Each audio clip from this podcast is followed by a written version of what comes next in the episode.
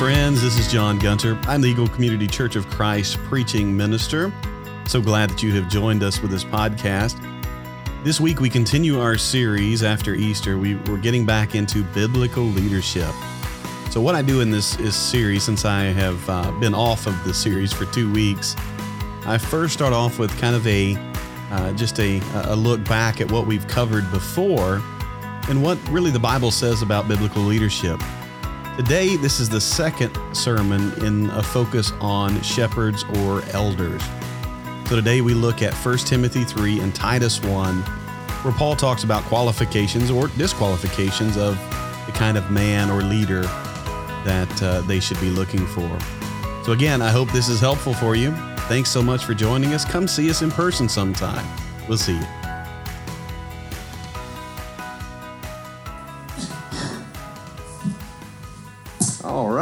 Good morning again. Again, glad that you're all here. Um, some of you have been out of town, I believe. And uh, some of you have made your way to the second service, which always goes longer, by the way. Not, not directing that at anybody in particular as I look at them. Um, uh, we are we are back today on uh, this series that we're going through biblical leadership. I know I told the first service. I know you guys remember perfectly my last point from three weeks ago, uh, but for my benefit, I'm gonna uh, kind of rehash just a little bit. Uh, it's kind of weird in ministry. Somebody will come up and say, "Yeah, I remember when you said such and such," and you're like, "Well, it kind of sounds like something I would say," but you know, every week Sunday's coming, and so I've got to get on to the next thing. And so sometimes it, you, you, go back, I've got a list of all my sermons and all that, and sometimes it surprises you. Oh yeah, I, I did preach on that. Uh, but today we're again going back through biblical leadership, and this is the second sermon uh, on shepherds. What I want to encourage you to do is, uh, as we go through this, I've only had one person uh, send me some questions that they had. So if you have any questions, maybe you're all clear on these things uh, that's great. But if you have any questions, I'd love to work them in this series.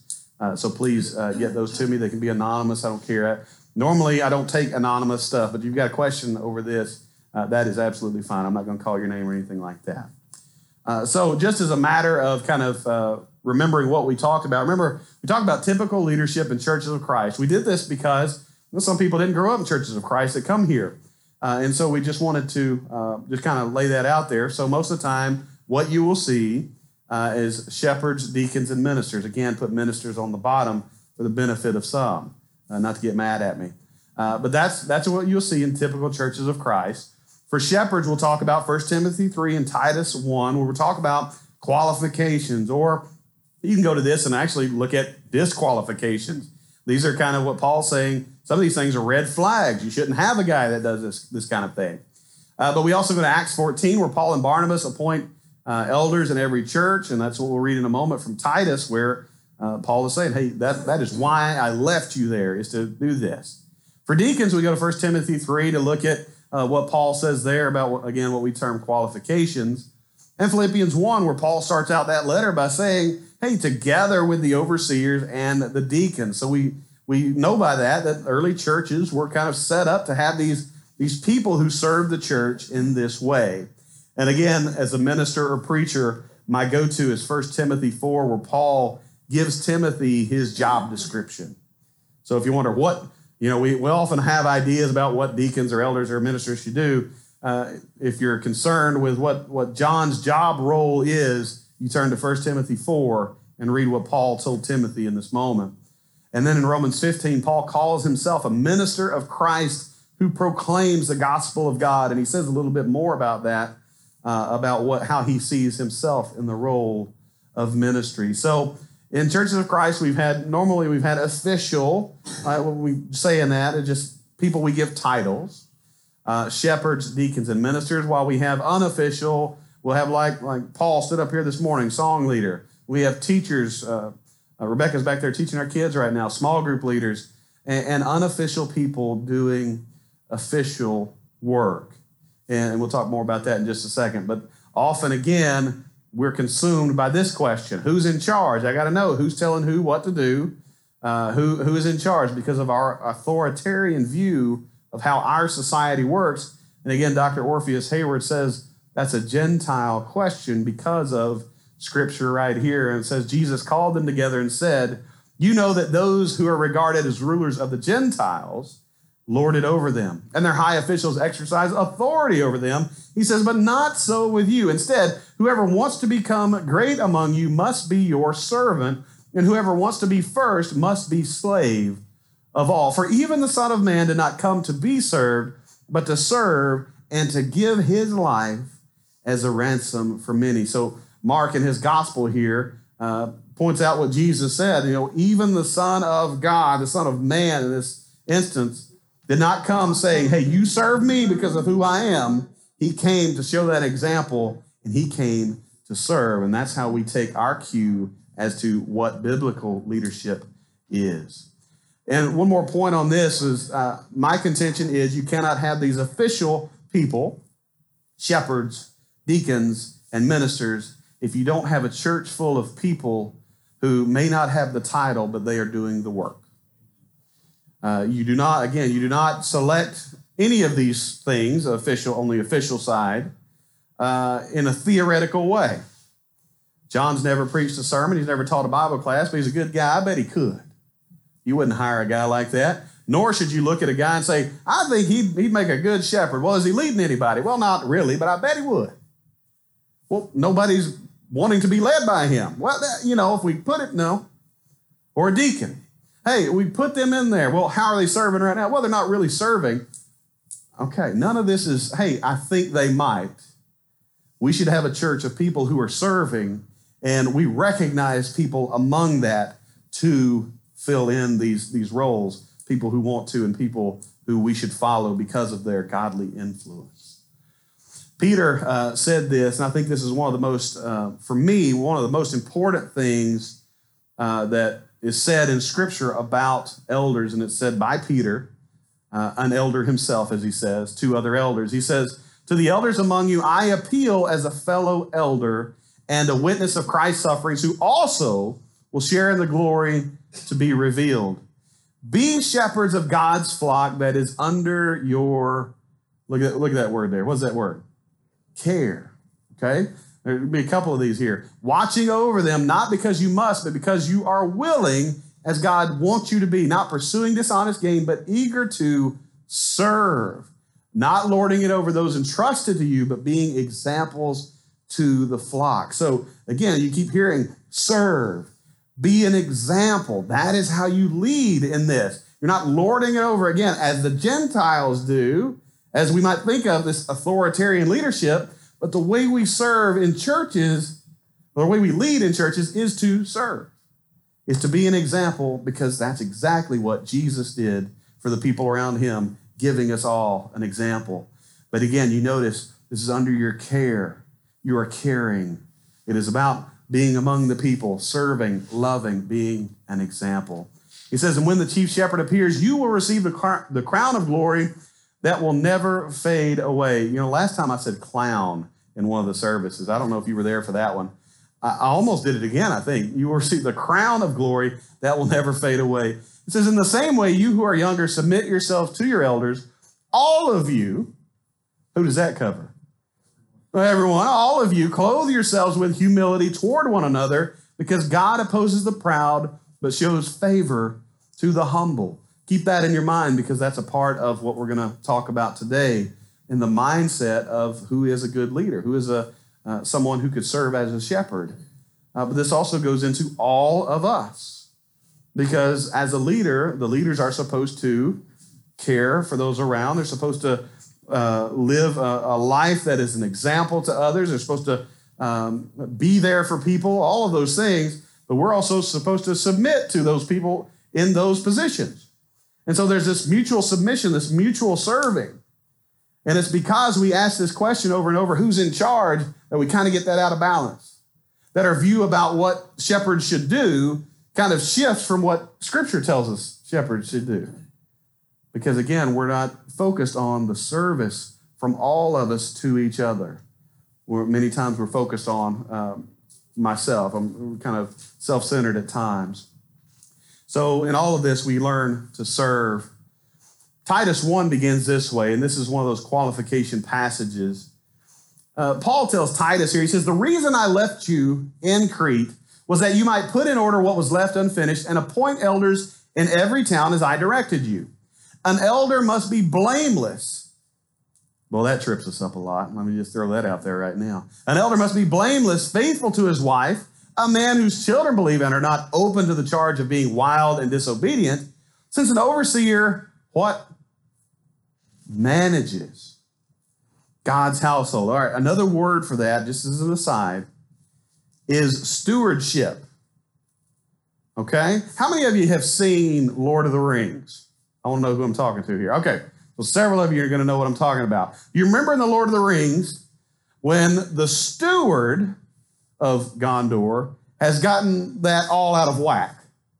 He has forgotten what a steward does. Now, what does a steward do? Somebody tell me. Yeah. Anything. Yeah. Okay. You're taking care of whatever it is you're stewarding because who owns it? Is it the steward? No. It's someone else. In the Lord of the Rings, you, you see a guy who's got it backwards. The king is coming who would be in power of all, but the steward has forgotten it's not his land. He was just there to help, to encourage. And so when we come to this, hey, you are managing God's household because guess what? It's not your household. It's not my household. It's God's household. And we are here not because of us, not because I want to put myself in a good position. It's because it's God's household and we want the best for it. And that's how we serve, that's how we lead in churches. He must be blameless, not overbearing, not quick tempered, not given to drunkenness. All right, quick aside. Might upset some of you. That's okay. Does it say he has never tasted alcohol? or could never drink. It does not. Um, when I was interviewing for this position, there's always, in ministry especially, there's always interesting, like, interview questions. And I got this one. Terry Prothro asked me, he said, uh, something, you know, set it up. You know, what do you think about uh, drinking alcohol? And my mind goes to, okay, what have these people been doing that we were going to address this? You know, what, what, what are we going to? And, and by the way, I asked Terry later on, I said, All right, what was that all about? And he said, uh, I just want to see what you'd say. He just wanted to kind of throw that out there and just watch me. We are in a Zoom meeting. But no, it doesn't say it doesn't say you can never have a drink of alcohol, and I know that's that can be a sensitive issue, uh, but we just have to deal with Scripture, okay? Uh, and what I, my answer to them in that moment was, if you if your stance is you can never have a drink of alcohol, then you're gonna have a real problem with Jesus because his first miracle was turning water into wine.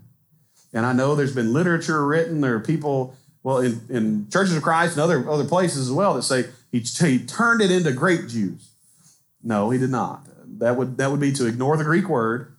That would be to ignore the, uh, what actually was happening in those times, and is, is to absolutely ignore the context of what is said. You save the best for last.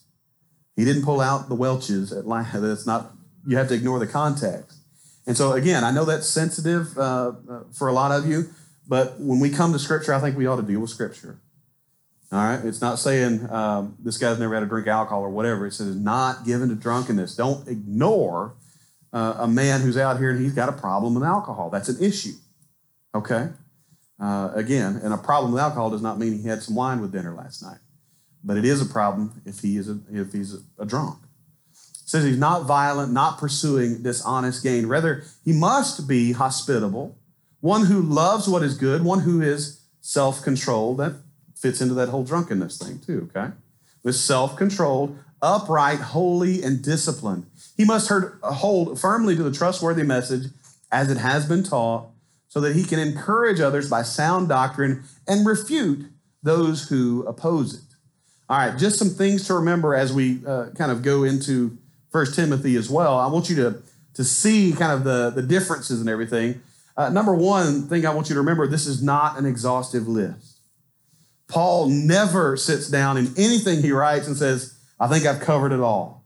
You know, sometimes he writes a real long list, and at the end of it, he says, and things such as these. Okay?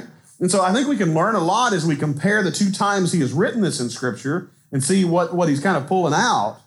But just know when you go into this, this is not an exhaustive list. This is uh, this is really a big picture thing. Paul is telling Titus and Timothy to focus on the entire life of the prospective elder. Just think about all the things he mentioned there. We just read in Titus, we're about to read in Timothy. But he is touching on every part of this person's life. The big picture thing is who are they? Are they a godly person? If we lose that big picture item, we get some really weird uh, interpretations of what this is. Uh, another thing, the do's are just as important as the don'ts. When I read through those things just a minute, I bet you we could all come up really quick with the things we focus on when we're talking about elders. You know, it's about marriage, probably kids. Um, there, there's always some focus points. Uh, for us, uh, it has been blameless. What does that mean? Uh, all of those things. And finally, these lists can be very complicated and open to interpretation. Uh, and not all interpretation is good interpretation. I'll just say that right now. So, just to give you an example, uh, I have uh, been in or known of churches who would never have elders because the first thing it says in Titus is to be blameless. Timothy says to be above reproach. And so we are so literal at times we forget the rest of Scripture that Paul knows that everybody is uh, has sin in their lives. You know, we read from First John, hey, everybody sins, but we have this, we have this, uh, uh, we can walk in the light as He is in the light. The blood continually cleanses us because we're in Him. Okay, we get up, we we keep walking, and so I've known churches that wouldn't have a shepherd because we're so literal that we look out and I know I'm not blameless, literally. All right, and so we're going to talk about what that means. I have also known of churches who um, they did not want a guy to serve because early on in his marriage, they had uh, he and his wife had separated. I don't know that they got a full divorce, but anyway, they got back together. And so the argument then was he is not faithful to his wife because he's been married twice. It was the same woman, like, like that is the example of what you do, right? I mean, if you work that out, you need to work it out. But no, he, he has not been faithful. Um, here in, in, Timothy, we're going to say, you know, if, if you uh, uh, want to serve as a shepherd, you desire a noble task.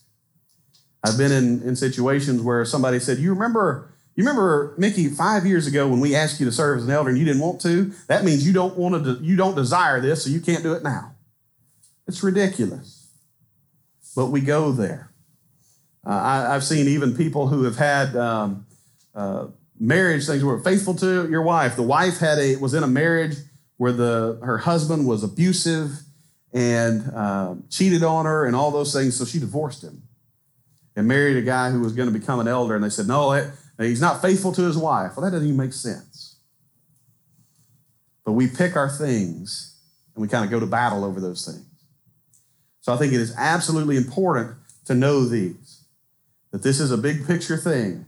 Who is it? We don't want to ignore something, uh, but when we talk, we talk about blameless, it doesn't mean you're morally perfect. That, that would mean only Jesus could serve, right?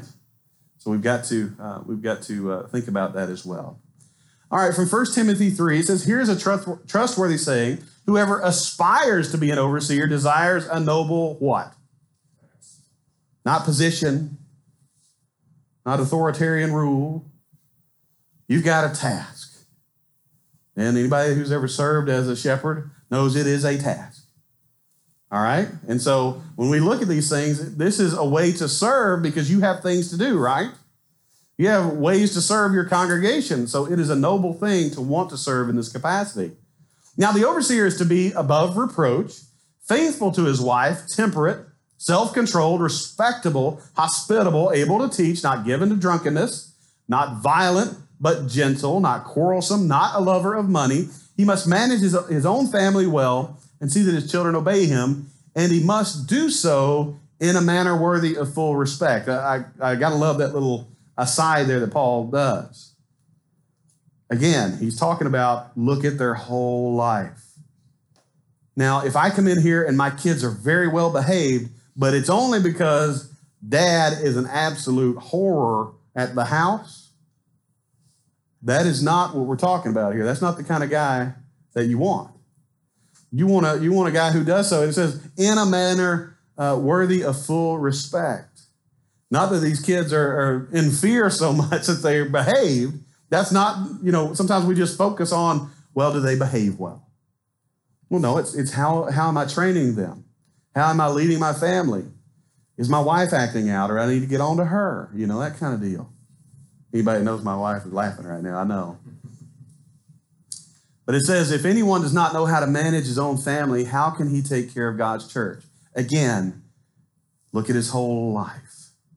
Is he, in this moment, caring for his family? Because if he can't do that, if he is leading with out of fear at home, you don't have a shepherd if you put him in, you have a problem. You saw that temperate, didn't you? Self control, all of those things. I can only imagine the, the people Paul dealt with to get him to say, oh, yeah, we need to make sure that guy's not in here because he is living in a way that is uh, just not what we're looking for in leadership. Because again, this is about service, it's about loving one another and serving one another, not lording it, not saying, here I am and look at my power and ability. This is about God's church. Number six, he must not be a recent convert, or he may become conceited and fall under the same judgment as the devil. He must also have a good reputation with outsiders, so that he will not fall into disgrace and into the devil's trap. All right, so I know this is a lot, but I, I want to put it all on one, one screen. Uh, this is from Titus. Again, blameless. It can't be morally perfect. That person does not exist, do they? So, what do we mean by blameless? Blameless means Again, you, you look at the whole of Scripture, how in the world can David be mentioned as a man after God's own heart? We got to take something from that, don't we? And so when we're talking about blameless, we're talking about an example for the congregation. Not that you find a, a, a, guy that you want to serve as an elder because you don't know anything about him. You don't know that he's ever sinned. All right, if you're human, you have done so. But blameless, I believe, means that they are following God in a way that is an example for everyone else. So when they fall, when they sin, they are the ones quick to ask for forgiveness and to stand up and to, all right, walk in the light again, right? That is being an example. So many times churches think whether you're a deacon or a, Bible class teacher or a, a minister or whatever, that man, if we find out one of those people sin, they've got to go. I've talked about it enough. Y'all know that all those people have sin in their lives at times. They make bad decisions, that they do things. But it is a leader, I believe, who is quick to ask for forgiveness, who's quick to make it right. Uh, and maybe quick's not even a good word because David, I think David had to be, he was a typical man. Sometimes you had to hit him over the head with a two by four to get him to, oh. But when he had that moment, when he had that light switch moment, what did he do? He hit his knees and he asked for forgiveness from God. And that's what God wants. For us to come back to him. And so we want we want people who are uh, that way, faithful uh, to uh, his wife.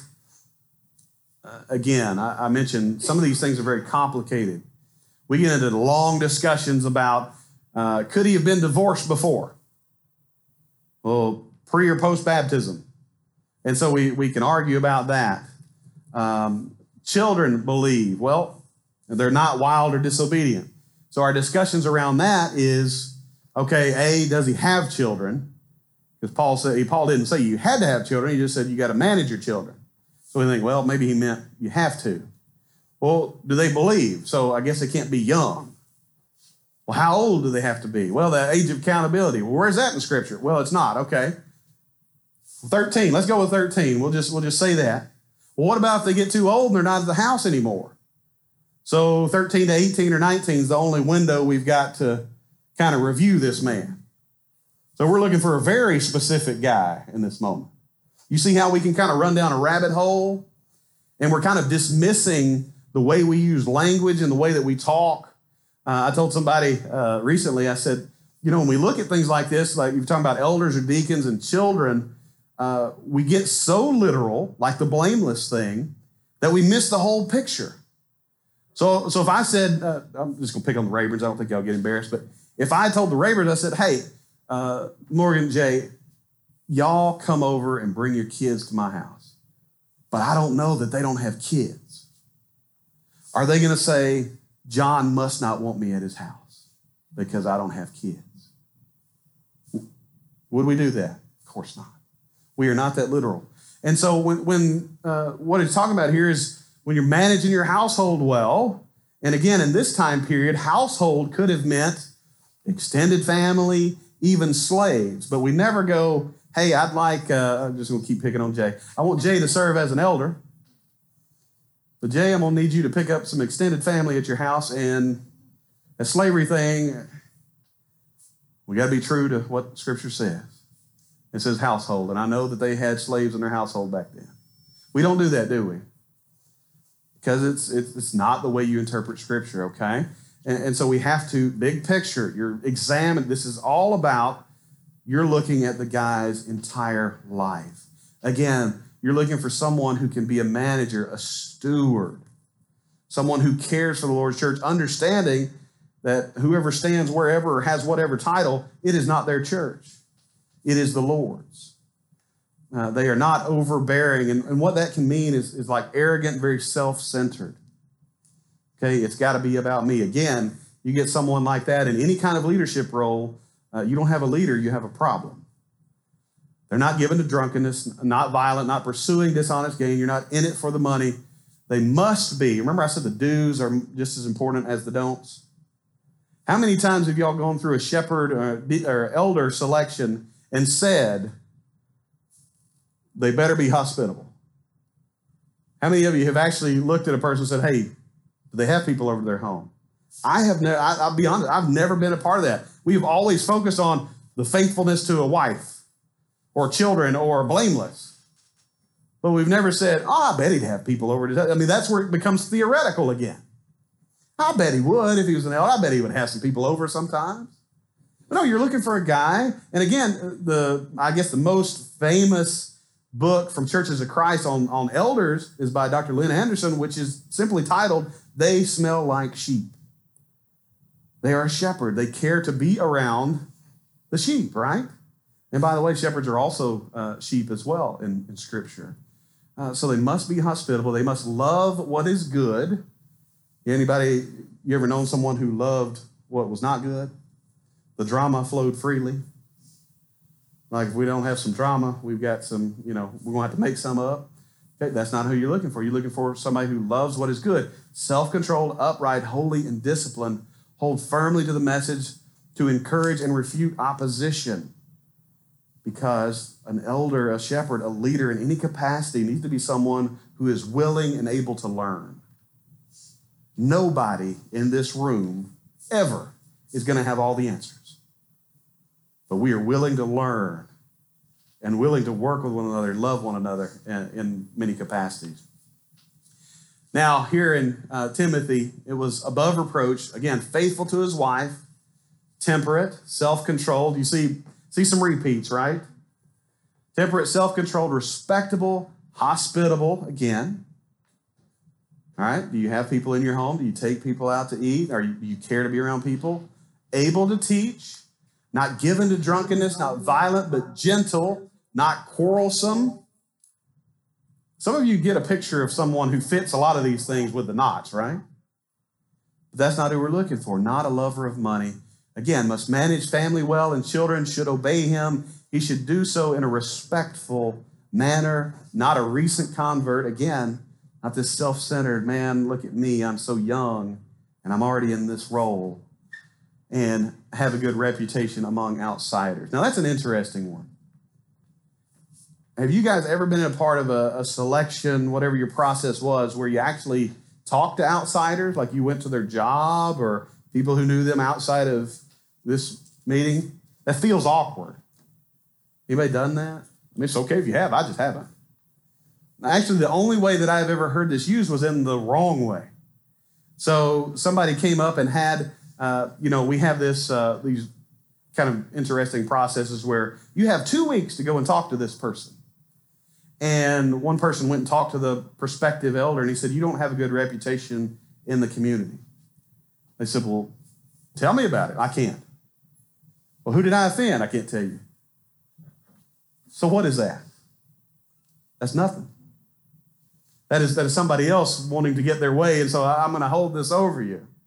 All right, but we need to we need to have people who uh, have this good reputation with, with outsiders. Number one, because we're going to be an example to the community as well, right? And so, if what we have is a person who is uh, one way in here, they compartmentalize so well that I'm one person in here, but one out there, a different person out there, that's a problem. So, if you talk to those outsiders, you may be able to see into that. How do they treat people at their work? You know, who are they when they're not here in the church? Because this is this is being an example. This is showing the example of the church, of Jesus Christ to the community. And so we are looking for godly people to lead the church, people who care about others, people who love God, people who are not faultless, sinless, but they are examples to the congregation of how to do things right. and I pray that's what we have here. I pray that's what we have. I pray that's what we will continue to have because if we get those things right, man, it's a whole lot easier to, as we read earlier, that we submit to our leaders. Uh, how many of you want to submit to a person who is overbearing, who's all about themselves, who can't control their temper? Anybody up for that? No. But a leader who comes in and they're the first to serve, they're the first to love, they're the first to make sure that your needs are met, man, I can get behind that. And that's exactly what Jesus did for all of us. And that's why. If you have any needs this morning, uh, if your attitude has not been right, uh, if you've walked away from, from God, and we'd like to take this time to, uh, to help restore you, encourage you, uh, to praise God for whatever's been going on in your life.